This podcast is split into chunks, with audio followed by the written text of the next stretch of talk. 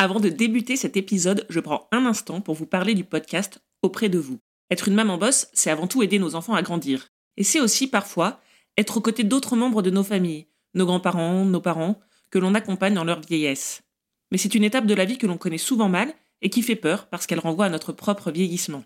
Les solutions existantes sont mal connues et l'image que l'on a de ce sujet est rarement positive. Aborder sereinement une nouvelle manière de vieillir et changer le regard sur l'âge et la dépendance, c'est justement l'objectif du podcast auprès de vous. Cette série documentaire audio de 5 épisodes va à la rencontre des personnes âgées et de ceux qui œuvrent au quotidien pour rendre leur vie plus simple. C'est un podcast empli de bienveillance, d'humanité, de joie, que j'ai pris beaucoup de plaisir à écouter. Je ne vous cache pas que je suis à deux doigts de sauter dans ma voiture pour filer à Champossé pour cuisiner avec Josette, ou de passer un coup de fil à Vanessa pour créer moi aussi un habitat partagé dans le bourg de mon village. Bref, j'ai adoré Auprès de vous, un podcast créé par le département du Maine-et-Loire, que je remercie pour leur soutien et leur confiance. Auprès de vous est disponible dès à présent sur toutes les plateformes d'écoute.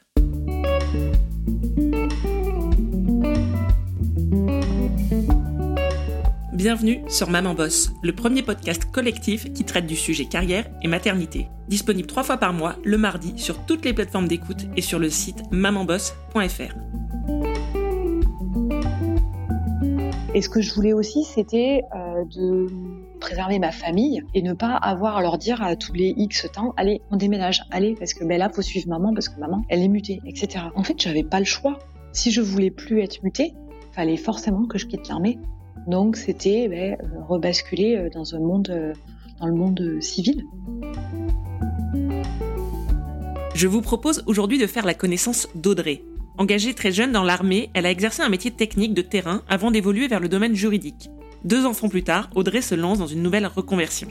Elle quitte l'armée et reprend des études pour devenir ingénieure. Vous découvrirez dans cet épisode comment le travail et sa dimension sociale peuvent être des bouées de sauvetage, que ce soit pour faire face à une dépression postpartum ou à un cancer. Je vous laisse découvrir le parcours d'Audrey, une maman bosse qui sait ce qu'elle veut et qui est surtout capable de l'exprimer. Bonne écoute! Bonjour Audrey, bienvenue à mon micro. Pour commencer, est-ce que tu peux nous dire de qui tu es la maman et dans quoi tu bosses? Alors bonjour Marie, donc je suis Audrey. Euh, j'ai deux enfants, j'ai une miss de 12 ans et un grand euh, de 7 ans. Et je travaille comme chef de projet dans l'aéronautique. Je te propose qu'on revienne quelques années en arrière au début de ta carrière professionnelle. Comment ça s'est passé pour toi? Quelles études tu as faites et quel a été ton premier métier? Alors moi, ça a été euh, un choix naturel euh, que d'aller vers la filière scientifique parce que j'avais euh, des appétences, on va dire, pour la matière scientifique, les maths en particulier, la physique. J'ai fait un DUT en mesure physique parce que c'était plutôt cadré, je voulais pas aller à la fac et j'avais pour idée de faire un IUP. Alors ça n'existe plus aujourd'hui, c'est un, un bac plus 4 qui permettait à l'époque d'obtenir le titre d'ingénieur maître et c'est donc euh, la filière vers laquelle tu t'es dirigée? Alors, j'ai fait mon DUT en mesure physique, mais après, je suis rapidement rentrée dans la vie professionnelle. Euh, ça a été plus rapide que ce que j'aurais voulu, mais euh, à cette époque-là, j'ai été chez mes parents, donc ça voulait dire que je fasse toutes mes études chez eux, et à 20 ans, la cohabitation devenait très difficile. J'ai pris une autre porte de sortie, j'ai passé le concours de l'armée de l'air, et je suis rentrée dans l'armée de l'air juste à la fin de mon DUT. Pourquoi l'armée de l'air Je savais dans quoi je mettais les pieds parce que mon père euh, était mécanicien et dans l'armée de l'air et a fait toute une carrière dans l'armée de l'air.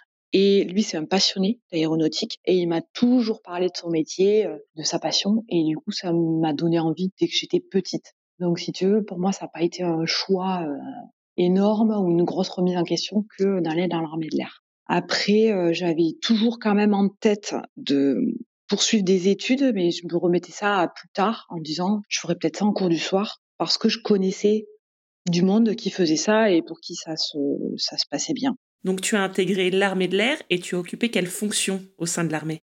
D'abord, en fait, dans l'armée de l'air, on rentre en école, en école de sous-officier. Donc pendant un an et demi, j'ai été formée. Alors moi, pareil, c'était l'électronique. Donc euh, j'ai fait, euh, j'ai été formée pour être électronicienne de bord, donc pour travailler sur avion, dans tout, sur tous les systèmes euh, d'électronique d'un avion, la radio navigation, radio communication, les radars, etc. Et à l'issue de l'école, j'ai été affectée dans ce qu'on appelle un escadron opérationnel transport, donc sur un avion militaire qui servait au transport, au transport de matériel, transport de troupes. Et là, j'y ai travaillé pendant pendant six ans.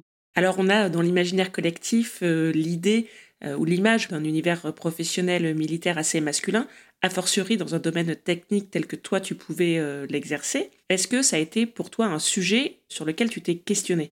Alors euh, moi, ça a jamais été trop une réflexion dans le sens, comme je te disais, que bah, je connaissais l'environnement et surtout, je pense que c'est une part d'éducation qui a fait que pour moi, homme ou femme, sur le plan professionnel, il n'y a pas de différence. Je me suis jamais vraiment posé la question de savoir si j'allais travailler euh, que avec des hommes ou que avec des femmes. Hormis l'aspect effectivement purement pour les métiers qui sont très physiques, et donc effectivement dans l'armée il y en a, mais euh, par rapport à, moi, ce que je voulais faire dans l'électronique, je ne voyais pas de, de problème particulier d'occuper euh, ce, ce métier-là. Après, le fait de travailler avec les hommes, non, ça n'a jamais été une question. Effectivement, quand j'étais en l'IUT, il y avait beaucoup plus de garçons. On était, euh, je crois, euh, un quart de filles. Mais après, là, quand je me suis retrouvée en école, des sous-officiers et après affectée, effectivement, sur 100 personnes, on devait être trois, quatre filles, c'est tout. Et ça n'a pas été difficile pour toi de faire ta place dans cet univers? Alors si, j'aime bien l'expression faire sa place parce qu'effectivement, il faut quand même montrer qu'on est là parce que justement dans ce milieu-là, l'image qui est renvoyée de la femme, c'est que ben euh, faut faire le boulot à sa place, ou alors c'est une pleureuse, etc. Et du coup, moi, là-dessus, je me suis toujours, euh, j'ai toujours essayé, en tout cas, de à ce qu'on ne me reproche pas ce genre de choses. Après, euh, il y avait aussi le fait qu'il fallait que je montre que je sois là, que j'existe et euh, qu'on me respecte par rapport à ça. Donc j'avais un sens de la répartie qui était très prononcé. Au départ, j'étais pas forcément comme ça hein, quand j'étais plus jeune, mais au fur et à mesure, c'est venu et après même, je mordais avant d'être mordu. Donc, c'est pas terrible, mais en, même temps, c'était le, le, moyen que j'avais trouvé moi pour euh, entre guillemets euh, me faire euh, me faire respecter quoi. Et est-ce que pour toi, sur un plan plus personnel, c'était euh, une évidence d'avoir des enfants? Et est-ce que tu t'es questionné sur la compatibilité de ton euh, métier, de ton quotidien professionnel avec ce souhait de fonder une famille? Moi, depuis le début, même étant plus jeune, je savais que je voulais être euh, fonder une famille, être maman, voilà. Mais mon choix professionnel, euh, non, je me l'étais pas posé dans le sens où, ben, du coup, euh, j'avais toujours pareil, j'avais ma figure euh, paternelle qui lui avait eu des enfants, donc ben, si lui avait pu en étant militaire, moi je le pouvais aussi. Après, je suis arrivée donc en escadron, il y avait quand même des femmes, certaines étaient mamans, alors c'était, en a vraiment pas beaucoup, mais après l'armée offre différentes possibilités de choix de postes qui sont complètement compatibles avec une, une vie de famille. Donc, quand j'étais en escadron, non, je me posais pas la question. Après, j'étais jeune, je connaissais pas forcément encore le, futur papa de mes enfants. Donc, à ce moment-là, en tout cas, c'était pas un sujet aussi pour moi. Tu es resté en escadron combien de temps? Alors, je suis restée six ans en escadron. Au bout d'un moment, c'est pas que je m'ennuyais dans mon poste ou dans mon travail, mais au bout d'un moment, j'avais quand même besoin d'évolution pour euh, plusieurs raisons. Il y avait euh, le fait de l'éloignement géographique. J'étais pas forcément bien dans la région où j'étais et j'avais besoin de perspectives. On a des, affectations dans l'armée de l'air qui sont relativement longues pour euh, les sous-officiers et je me voyais pas passer 12 ans, 15 ans dans cette région-là. Donc je commençais à réfléchir à d'autres possibilité de, de poste pour pouvoir effectivement euh, quitter la région. Et après, il y a eu aussi le fait de vouloir reprendre des études euh, en cours du soir, mais c'était pas compatible avec mes horaires. J'avais un rythme de travail qui était quand même soutenu parce que soit j'avais des journées, par exemple, à 8h, 17h, où c'était bah, sur des dépannages sur avion, soit après, je, faisais ce qu'on appelait des permanences. Je montais des permanences pendant une semaine, ou soit je travaillais très tôt les matins, 3, 4 heures, 5 heures du matin, et ça durait une semaine. Et je travaillais pas l'après-midi, soit je travaillais les après-midi et les week-ends. Et là, par contre, euh, je travaillais très très tard, euh, le soir, la nuit et les week-ends. Et ça, ça pouvait, je pouvais avoir des plusieurs permanences par mois. Et également, j'avais, euh, je partais en mission en France et à l'étranger pendant plusieurs mois. Donc là, du coup, on vit au rythme vraiment des missions de l'avion. Donc en clair, on n'a pas d'horaire, on n'a pas de vie. Et ça, physiquement, euh, je me disais, mais ça, je vais pas pouvoir le faire jusqu'à 40 ans. C'est un métier qui est sympa, Mais là, c'est pas possible. Je me vois pas faire ça jusqu'à 40 ans. Alors pourquoi 40 ans, je sais pas. Et donc j'ai vraiment commencé à réfléchir à, tout ça. Donc finalement, tu as réfléchi à une évolution de carrière assez tôt après tes débuts professionnels, et donc ça t'a mené vers quel projet de reconversion? Alors dans l'idée, c'était de dire OK, je suis militaire, je suis engagée avec un contrat. Les contrats qu'on nous fait signer à l'entrée sont très longs. C'est le premier contrat que j'ai signé, c'était sur six ans. Le deuxième après, c'était quatre ans. Et entre, tu peux pas casser son contrat. Donc moi, mon seul entre guillemets, mon seul échappatoire, c'était de passer d'autres concours des concours pour pouvoir euh, ben, sortir de là. Toujours garder mon statut de militaire, donc toujours continuer à être euh, rémunéré, mais euh, pouvoir euh, trouver autre chose. Et à force de me renseigner, ben, à droite, à gauche, à discuter, j'ai entendu parler donc de la justice militaire. Je ne connaissais rien au droit du tout, mais je me disais qu'éventuellement ça pouvait être quelque chose d'intéressant. Après, j'ai rencontré des personnes qui travaillaient là-dedans et qui, eux, m'ont transmis un peu l'envie ben, de faire ça. Donc après m'être bien renseignée, j'ai décidé donc de passer le concours. Je me suis préparée euh, une petite année à euh, m'entraîner, à faire des notes de synthèse, à euh, potasser des cours de droit que j'avais jamais fait. Hein. Et au bout d'un an, j'ai passé le concours et je suis rentrée en école, donc toujours avec mon statut militaire et toujours payée. J'ai suivi des cours de droit pendant un an, spécialisée dans le droit des affaires pénales militaires. Et à l'issue, j'ai changé, j'ai complètement changé de, de vie professionnelle suite à ce cours. Et est-ce que tu as été euh, soutenu par ton entourage dans cette euh, volonté euh, d'évolution professionnelle? Ça a surpris beaucoup de monde, mais finalement, comme c'était un projet qui était mûri et qui était, on va dire, entendable du fait de dire que effectivement les conditions de travail sont physiques et que j'aurais pas forcément tenu, et qu'après, bah, c'était un projet quand même qui était sérieux. Donc oui, il n'y a pas eu de, il n'y a pas eu non plus de, de débat ou de sujet euh, de mon entourage là-dessus. Au contraire, ben, ils considéraient que si j'étais contente et que j'allais dans cette voie-là, que c'est moi qui l'avais choisi, ben, tant mieux pour moi, ils étaient contents pour moi. J'imagine que ton quotidien professionnel a changé de façon assez radicale. Alors, est-ce que tu peux nous dire à quoi ça a ressemblé alors j'ai changé de région, j'ai été euh, mutée après à l'issue de la formation. Mon rythme de travail effectivement a complètement évolué puisque là du coup j'étais dans un bureau, chose que j'avais jamais fait, jamais été avant. Et après j'avais un rythme moins physique et après euh, oui des horaires euh, de bureau. De temps en temps quand même parce que j'étais détachée, mes, mes premières affectations j'étais détachée dans un tribunal J'étais euh, une personne militaire, mais en environnement civil. Et donc, je prenais des audiences. Et là, je, il pouvait m'arriver de finir un peu plus tard. Mais disons que ma vie professionnelle, à ce moment-là, c'est euh, très largement euh, devenu beaucoup plus calme que ce qu'elle était avant. Alors, à quel moment dans ton parcours est arrivé ton premier enfant? Alors, ma fille est arrivée à ce moment-là. J'étais à nouveau, j'avais à nouveau changé. J'étais au, au ministère des Armées dans un bureau comme chargé d'études et euh, je suis tombée enceinte à ce moment-là. Je dois dire que ça s'est très bien passé parce que euh, mes chefs de bureau étaient euh, très bienveillants par rapport par rapport à l'annonce de ma grossesse et très très content pour moi. Donc ça s'est bien passé. Je suis partie un peu plus tôt que prévu en congé maternité, mais ça s'est globalement bien passé ça s'est dégradé pour moi euh, quelques jours après la naissance euh, de ma fille, où là euh, j'étais j'étais vraiment mal.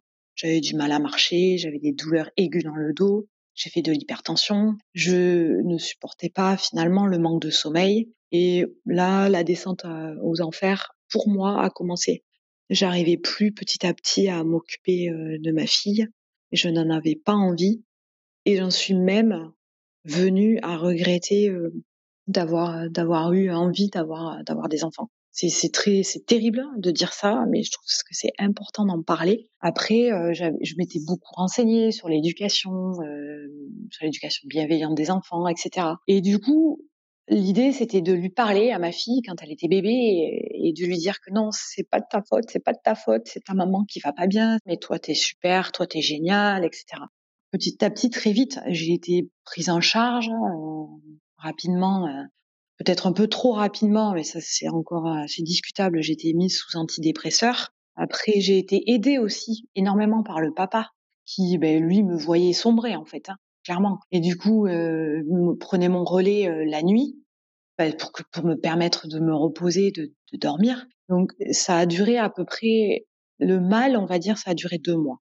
Et au bout des deux mois, une fois que j'ai pu commencer à remarcher, à plus avoir mal, etc., je suis très très vite remontée. Et après, après, ça allait beaucoup mieux.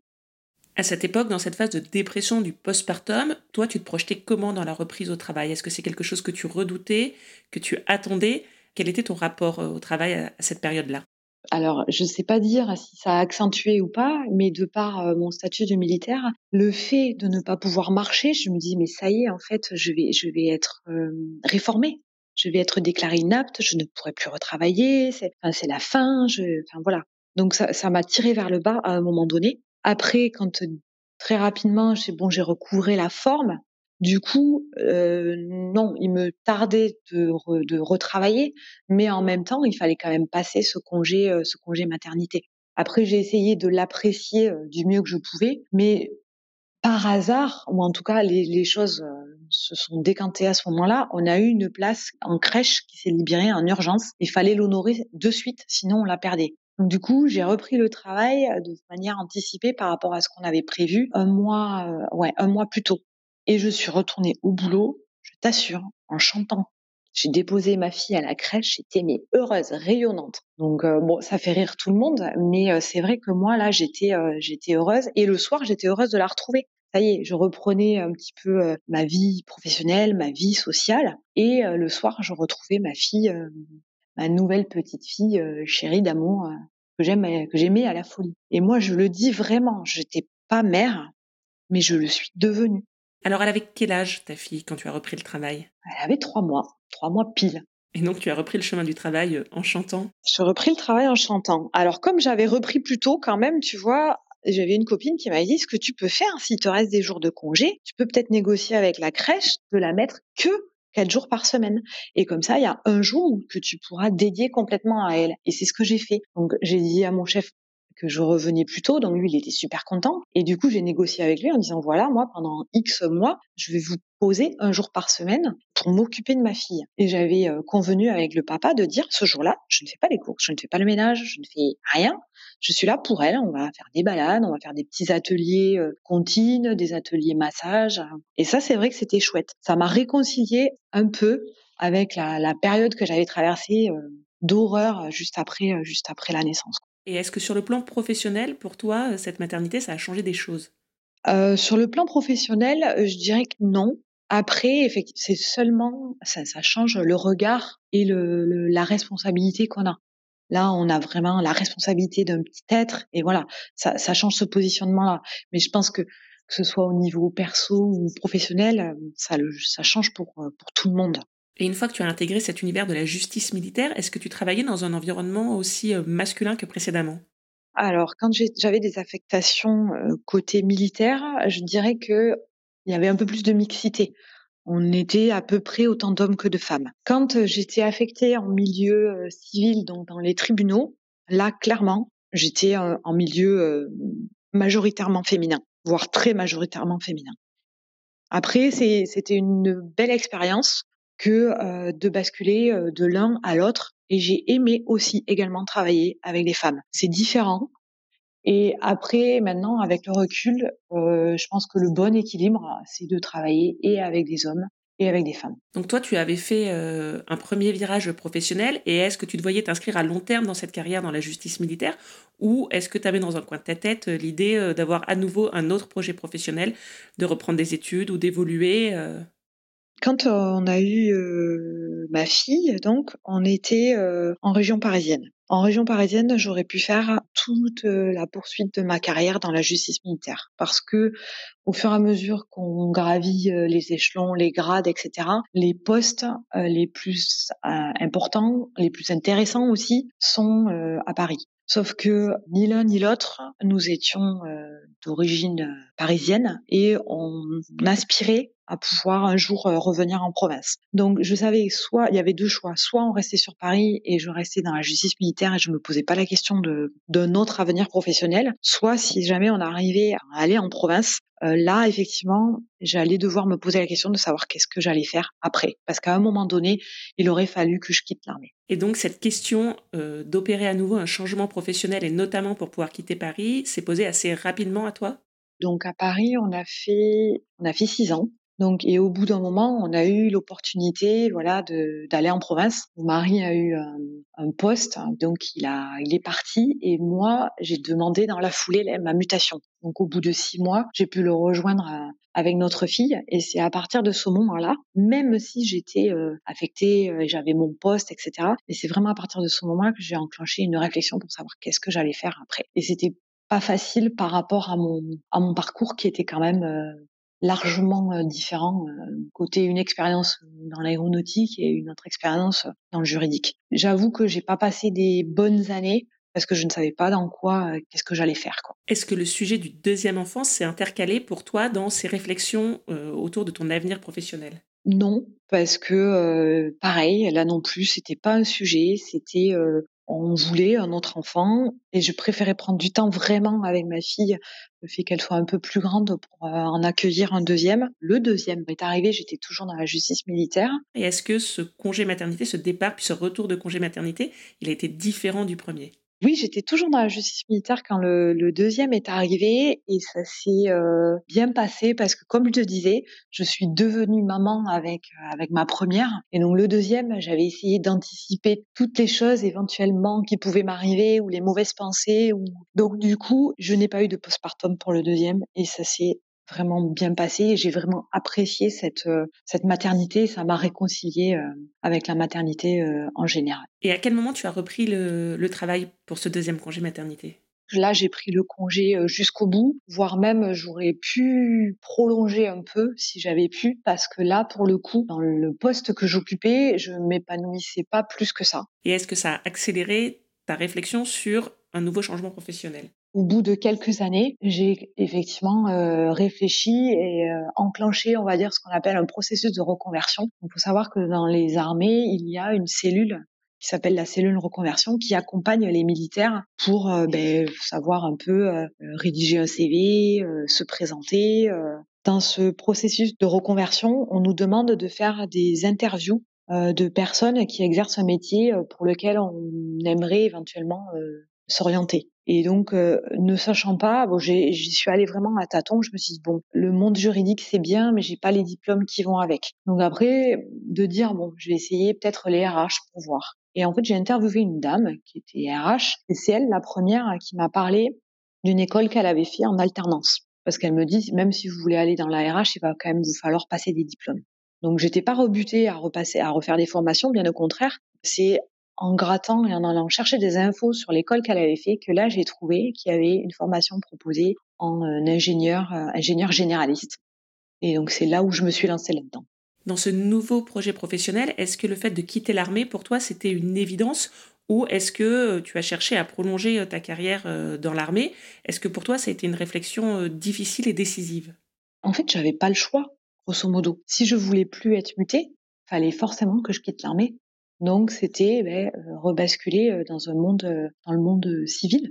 Après, moi, l'armée, c'était pas non plus une fin en soi. C'était des, belles expériences, des, mes, premières expériences professionnelles.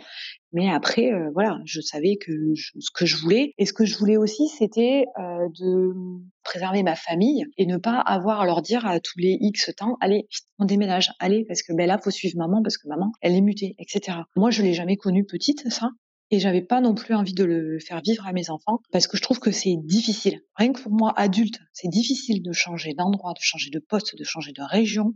Quand on a des enfants, je trouve que c'est encore plus compliqué et franchement, j'avais pas envie de leur imposer ça, ni d'imposer ça à mon compagnon qui est devenu euh, mon mari, parce que pour lui aussi, c'était pareil, qu'il se retrouve un poste, un métier, une entreprise, etc. Quoi.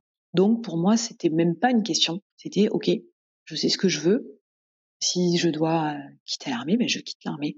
Et c'était le bon moment parce que là, je n'étais plus sous contrat. Donc, à partir du moment où je demandais à quitter, je pouvais quitter. Concrètement, est-ce que tu peux nous dire comment ça s'est organisé, cette reprise d'études? Là, c'était une école, entre guillemets, qui acceptait les vieux. À l'époque, j'avais 38 ans. Les reprises d'études, c'est soit tu reprends une formation, ce qu'on appelle formation initiale, donc tu es avec des petits jeunes qui ont 18 ou 20 ans, soit il y a des, des écoles qui proposent des contrats. Alors, ils appellent ça contrat d'apprentissage, ou moi, c'était un contrat de professionnalisation. Là, il c'est pas limité en âge. Et l'alternance euh, m'intéressait parce que je, ça me permettait de mettre un pied dans l'entreprise. Parce que finalement, j'avais aucune expérience dans le monde privé. Et après, ça s'est organisé comment? Ben, j'avais à peu près le rythme de deux semaines à l'école et trois semaines en entreprise. Pareil, euh, j'étais bien épaulée aussi par mon mari parce que lui m'a clairement donné le goût. Il m'a dit écoute, tu toujours voulu finalement euh, faire des études. Là, tu as l'opportunité. Vas-y. Après, le fait d'être en alternance, ça me faisait que j'étais rémunérée. J'avais l'équivalent d'un peu plus d'un SMIC. Et j'avais aussi, alors c'est pas une retraite, c'est une proportionnelle parce que j'avais fait plus de 17 ans et demi d'armée. Donc du coup financièrement, c'était pas trop un sujet. Après, au niveau organisationnel, eh bien, au lieu de regarder un film le soir ou de bouquiner, ben, j'étais euh, sur mes cours. Voilà. Il faut l'adhésion quand même de, de, tout le monde, des enfants aussi. Tes enfants avaient quel âge à ce moment-là? À ce moment-là, le petit, il avait 3 ans et la grande, elle avait 7 ans. Donc ça devait quand même être un rythme assez soutenu? Ah, c'était sympa. La chance que j'avais, comme c'était un contrat de professionnalisation, j'étais, c'était du 35 heures. 35 heures dans tous les sens du terme. 35 heures quand j'étais en école. À 4h30, j'avais fini les cours. 4h30, 5 heures max, j'étais sortie. Donc ça me laissait le temps après moi de basculer sur ma, deuxième journée. Et après en entreprise, c'est pareil, j'avais un contrat de 35 heures. Et si je débordais, je pouvais récupérer ces heures. Le fait d'être aux 35 heures, ça m'a permis quand même de basculer facilement d'un monde dans l'autre et de finalement avoir euh, le même rythme que ce que j'avais quand j'étais euh, en activité euh, professionnelle, avec en plus quand même tous les devoirs et les rapports et les études à faire. Et est-ce que ça a été difficile de revenir dans un environnement plus technique et plus proche finalement de ta formation initiale et de ton premier poste dans l'armée? Non, ça n'a pas du tout été dur. Je suis, j'y suis revenue avec plaisir avec plaisir à nouveau, j'entendais parler euh, d'aéronautique, d'avions, etc. Ce qui a été le plus compliqué pour moi, ça a été de m'approprier tout le vocabulaire de l'industrie. Ça, ça a été compliqué au niveau de l'école. On avait euh, les premières matières, c'était voilà, euh, qu'est-ce qu'une entreprise, le fonctionnement d'une entreprise industrielle, etc. Et donc tout ça, le monde de la production, tout ça, je connaissais absolument pas. Là, oui, là, je l'ai eu dur. J'avais la difficulté autant côté euh, école que côté euh, entreprise. Une fois que je me suis approprié ça, donc il m'a fallu quelques semaines, après ça allait mieux. Mais le plus difficile, ça a été ça, plus que le fait de revenir au côté technique. Au côté technique, non, j'ai trouvé ça, enfin, je dirais pas simple, mais en tout cas, j'étais, j'étais contente de le retrouver. Et c'est donc une formation qui a duré combien de temps? Ça a duré deux ans parce que c'est une formation qui est axée sur des personnes comme moi qui avaient déjà une expérience en milieu en milieu professionnel et qui étaient en mesure de justifier comme quoi on avait travaillé en tant que technicien supérieur.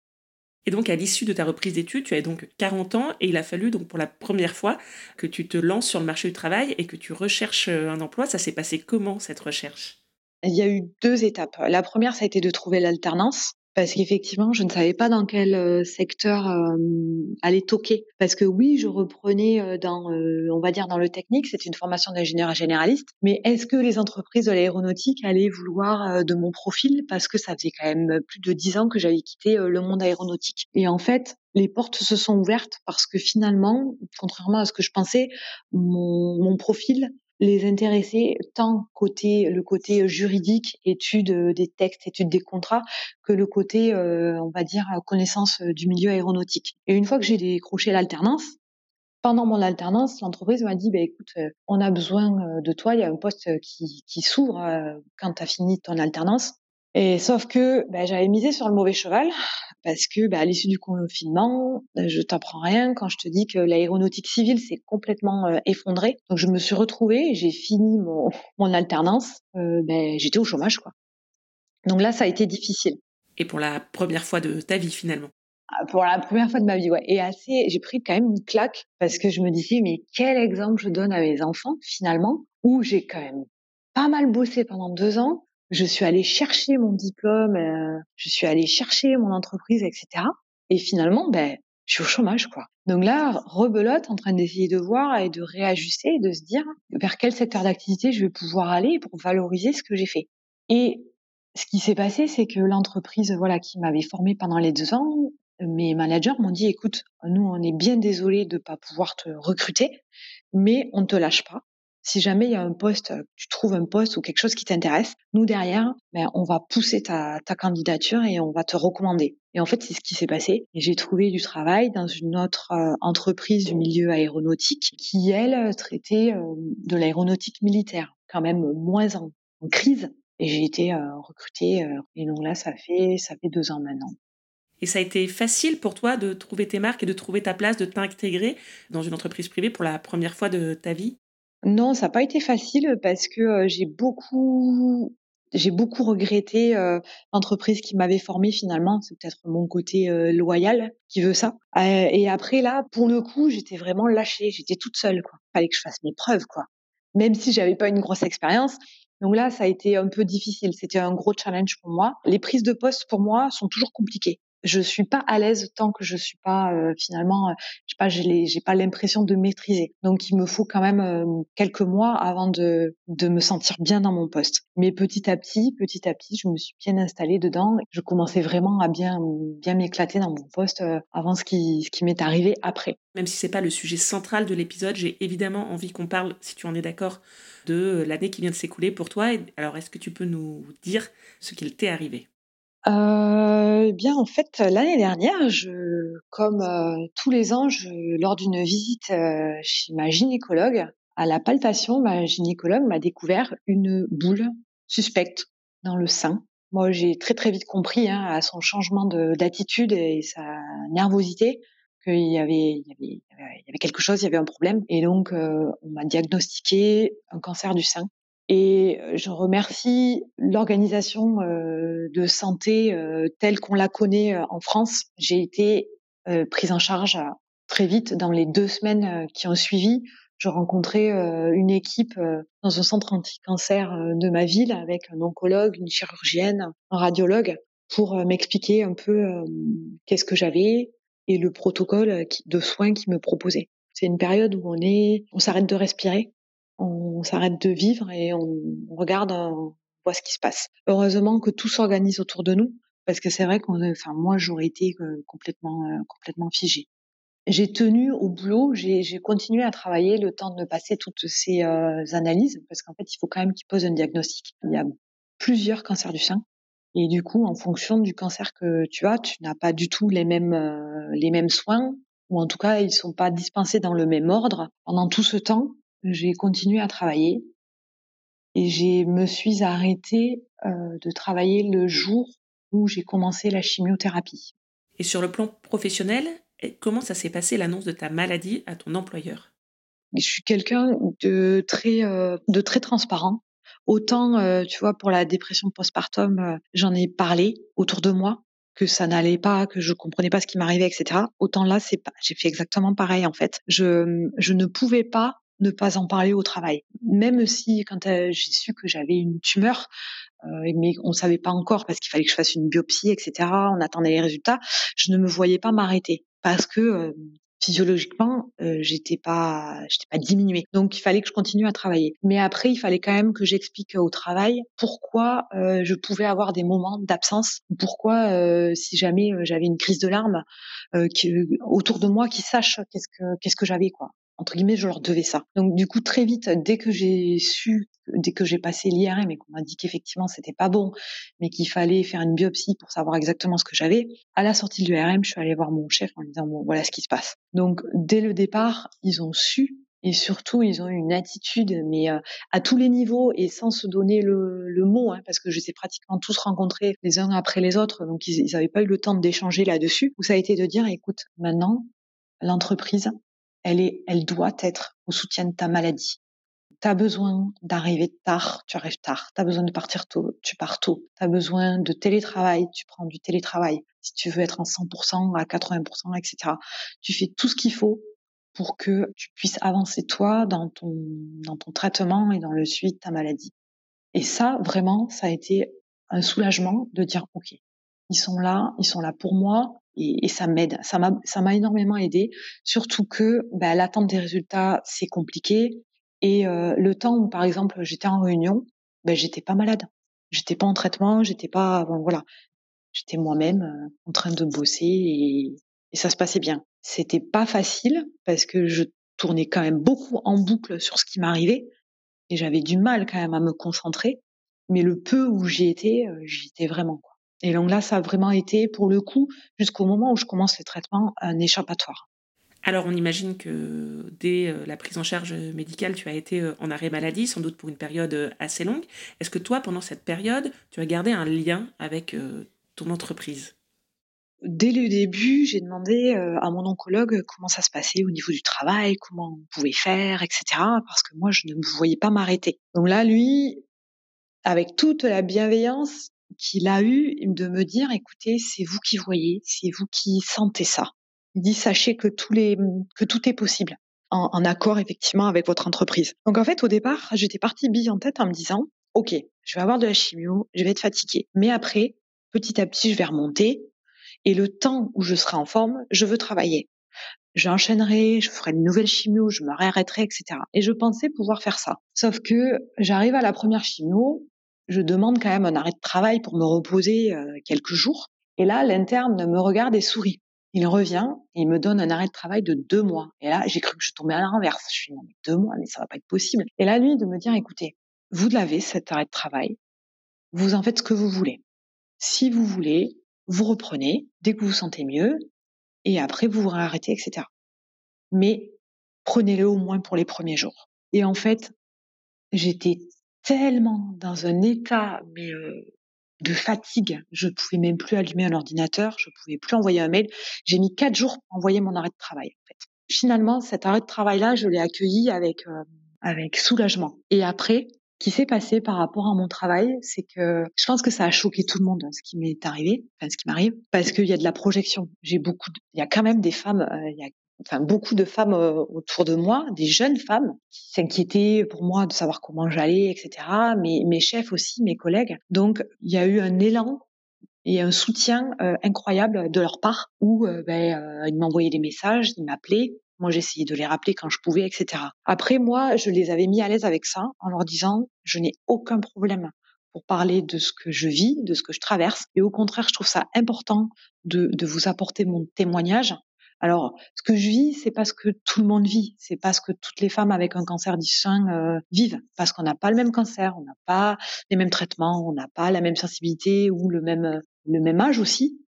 Mais en tout cas, moi, je veux vous expliquer, vous montrer ce que, ce que moi je vis. Donc, si vous, vous n'avez pas de problème avec ça, n'hésitez pas à m'appeler, à me dire que vous pensez à moi, etc. Parce que ça, ça va, ça va m'aider. Vraiment. Faites, faites ce que vous pouvez, mais en tout cas, sachez que moi, ça, ça, ça va vraiment m'aider. Et ça, c'est inestimable, ça n'aura pas de prix. Donc, je pense que ça leur a enlevé euh, une épine du pied de se poser la question de savoir comment j'allais réagir, si j'allais bien le prendre, très vite, dès, dès les, les, les, moi, les premières semaines, ils m'ont appelé. Ils ont même organisé des after-work à côté de chez moi pour que je puisse venir.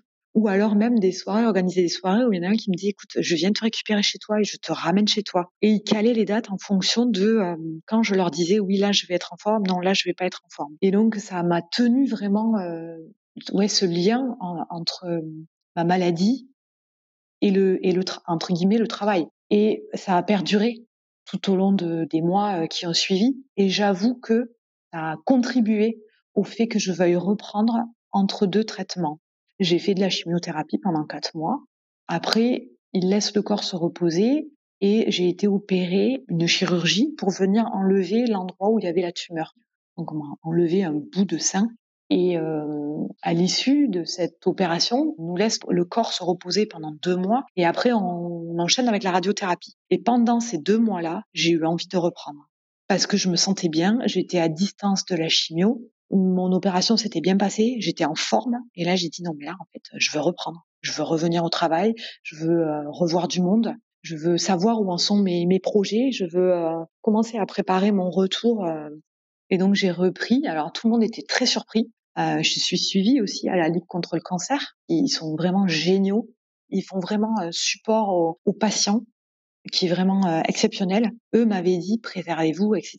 Mais si c'est votre choix de reprendre et si vous le sentez, faites-le. Donc j'ai été accompagnée par la médecine du travail. Donc ils ont aménagé mon temps de travail avec beaucoup de télétravail. Mais en même temps, je leur ai dit moi, le but, le fait que je reprenne, c'est pour voir du monde. Donc je veux quand même être sur site au moins deux jours par semaine parce que je veux voir du monde et je veux y être les jours où il y a le plus de monde. Et donc en fait, ça a été vraiment une parenthèse. Bon, j'étais surexcitée, j'étais pas moi-même en fait, hein. mais tout ce temps où j'étais au travail, ben j'étais plus en traitement.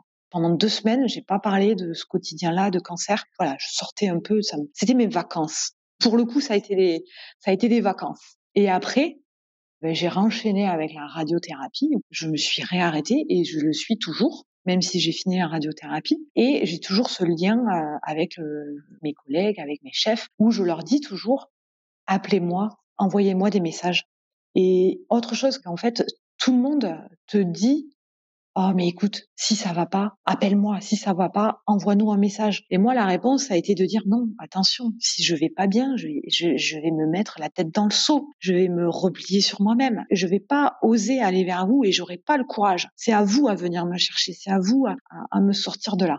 Et donc en fait, ça a continué et ça continue encore euh, encore maintenant où euh, je vois donc des personnes dans l'entreprise dans laquelle je suis, des personnes dans l'entreprise dans laquelle j'étais avant, des personnes avec qui j'ai travaillé dans l'armée et donc de tout mon arrêt finalement, j'ai jamais eu autant de contacts et d'interactions sociales que pendant mes, mes deux congés euh, maternité réunis.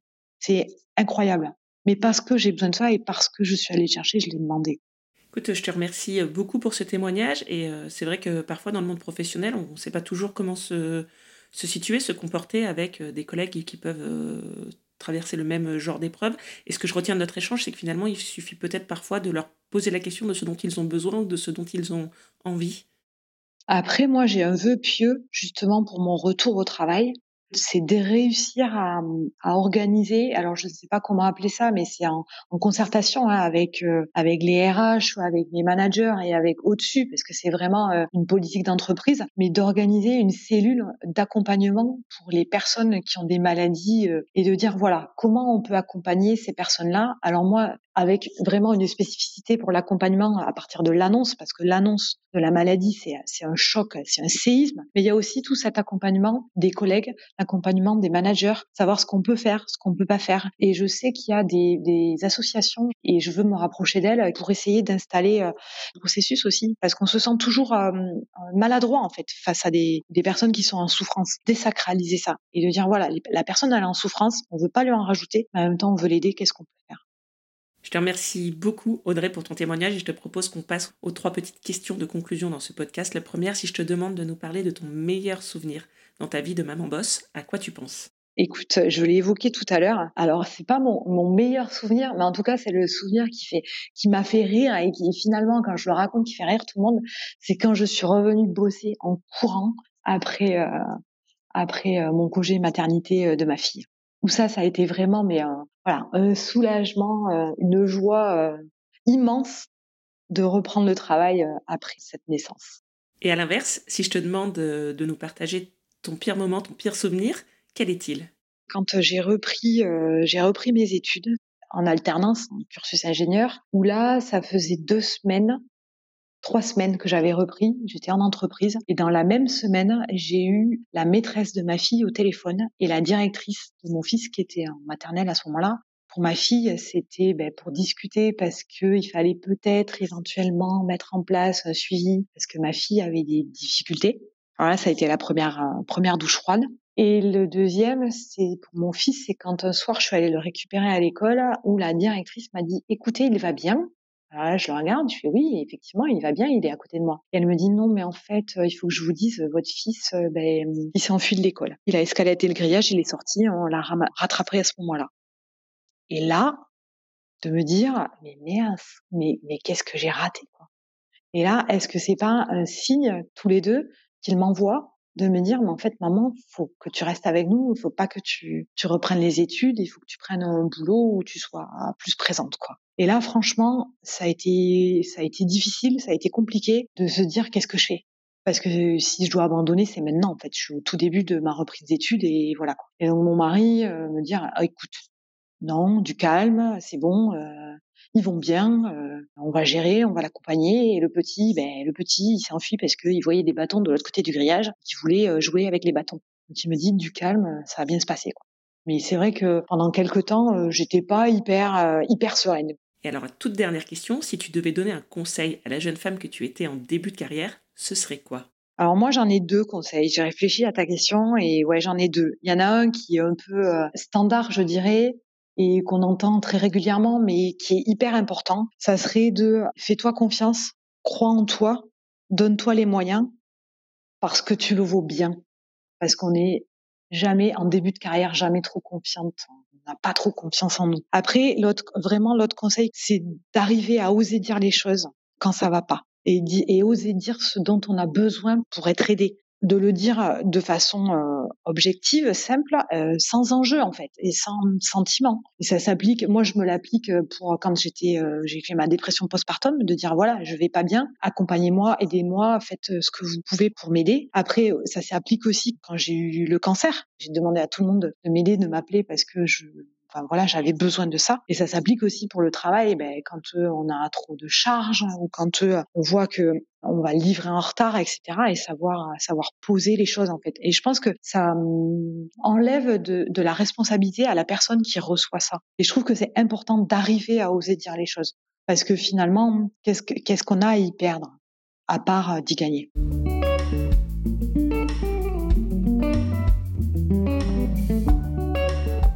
Merci à Audrey pour son témoignage. Il nous tenait à cœur toutes les deux de mettre en lumière les associations qui œuvrent pour accompagner les malades du cancer et qui peuvent être des appuis précieux, notamment sur les sujets de lien ou de retour au travail. Je vous mets dans les notes de l'épisode et sur le blog mamanboss.fr les coordonnées des associations. Surtout, n'hésitez pas à partager ces ressources autour de vous. Si cet épisode vous a plu, vous pouvez laisser une note sur votre plateforme d'écoute préférée et vous abonner pour ne rater aucun nouvel épisode. Je vous dis à très vite pour un nouvel épisode et d'ici là, Maman Boss